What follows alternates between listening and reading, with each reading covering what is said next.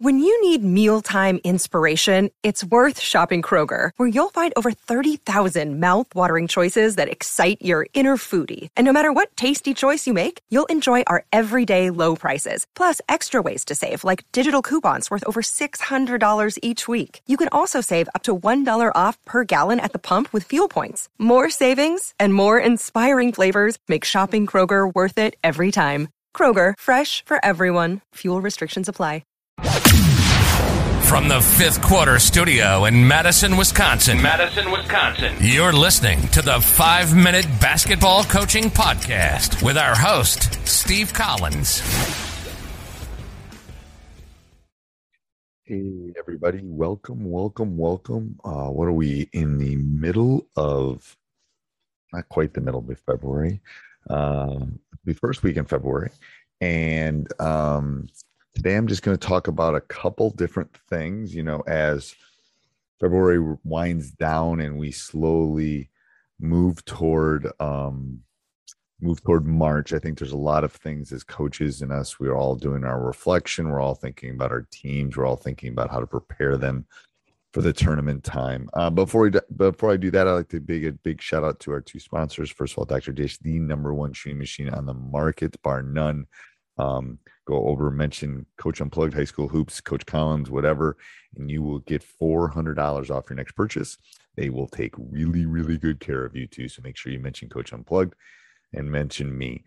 Also go over and check out teachhoops.com for coaches who want to get better. If you're thinking of becoming a master coach, if you're looking for a mentor, if you're looking for someone to help you through this great process we call coaching, I am here to help. I'm here to serve.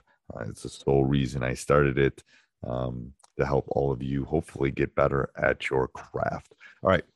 So a couple things that I wanted to talk about today.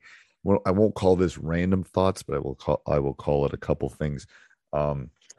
First, as the season winds down, tournament time is always big, especially for the high school coaches out there. I think that just like any family, you have to have rituals around important things, around important birthdays, important holidays, important religious things. You should have rituals and you should have things that you always do. We have all sorts of those in our program. And I know I'm going to have to reteach some of those traditions and things kind of coming out of the COVID year. But I think you need to think about, you know, how do you build that tradition? How do you build that team? How do you build cohesiveness about hanging the stockings above the fireplace that if a family does, or how they do, you know, Halloween, or how they do birthdays, you know, what birthday song do they sing? All of those kind of things not only bring families together, but they can also bring teams together. So I think you need to think about how you build that into your program and how you develop that community, that family, that feeling, as you head into tournament time, as you head into important games. You should think about how can you build that tradition, and there's all sorts of them, and I've done tons of podcasts about this. Be creative. I would ask other winning coaches. This is what I did. I can tell you a story. This is what I did when I took over at my current school. It had 6 winning seasons in like something like 30 years. But we were a kind of a hockey school, and they'd won 5 or 6 state titles, and football had been really good. I went and asked those coaches what they did. What do you do come tournament time? What are your routines? What are your rituals? How do you kind of handle that? And they were more than willing to share. And I took some of them, and I'm still using them to this day, talking about specific things. So I think that's something, I can, if you really want to know at some point in a future podcast, I can share with those what we do, but I think they have to be individual to your team. You know, I can tell you a family one that we've done since our kids have been little is we cut out a star, and my son did one side, my daughter did the other side, and I laminated it. And that was the star on top of it. And we've been doing it since they were little. And we keep every one of them. It's just a little family tradition that we've done. It's kind of like pulling teeth to get my son to do it this year, but freshman in college. Anyway, so that's the first thing. Second thing is when your season ends, when it does end, that is the time to dive in. That is the time to start working on your craft. That is counting the days until the next season starts and how you can become what you want to become and what your program wants to become and how you can pivot on those kind of things. So there's all sorts of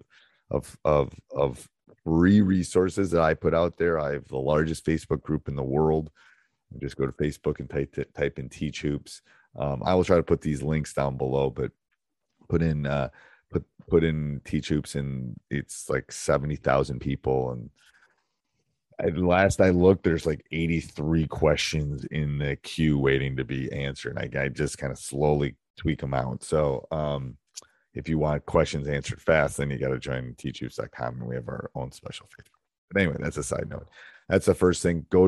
Every day I put a video on YouTube. Sometimes it's podcasts, sometimes it's instructional videos, sometimes it's thoughts, sometimes it's a little bit of everything every day. I put one out. It tends to be in the morning and every day, so you can go over and do that.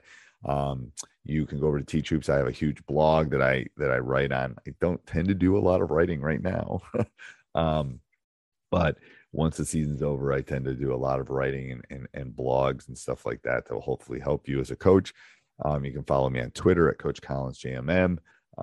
We also have my newsletter that goes out every day that will give you all sorts of free information. So those are all sorts of free resources to help you that I try to give people to help you become a better basketball coach. It's one of the ways that I try to do that as a current coach and a coach that wants to help and give this game back. If you want to take it to the next level, that's where teachhoops.com comes in. And I've seen 3 or 4 different emails today of members that want to get together. They want to talk.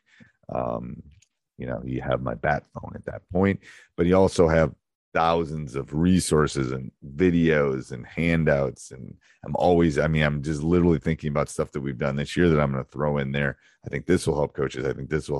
So it's endless, to be honest with you. It's a rabbit hole that I would recommend that you go down. But anyway, so those are the things. But going back to what I was talking about before, what I think is the key as the coach is you have to think about how you can make that jump. How can you take your coaching to the next level?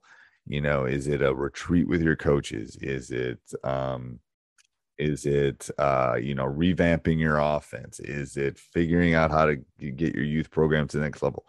That is your job. We ask our players to work on their craft. We have to challenge ourselves to work on our craft. If we tell them to go home and study their calculus or their math, well, we got to go home and study our coaching. How am I handling timeouts? How am I coaching? All those kind of things. I think they're important. I think they're uncomfortable. But if we want to be the coaches and the mentors and the people that we want to be for the young men and young women that we're helping, I challenge you to do that. I challenge you to take your coaching to the next level. All right. Until next week, have a great week, everybody. Talk to you soon. Bye. Sports Social Podcast Network.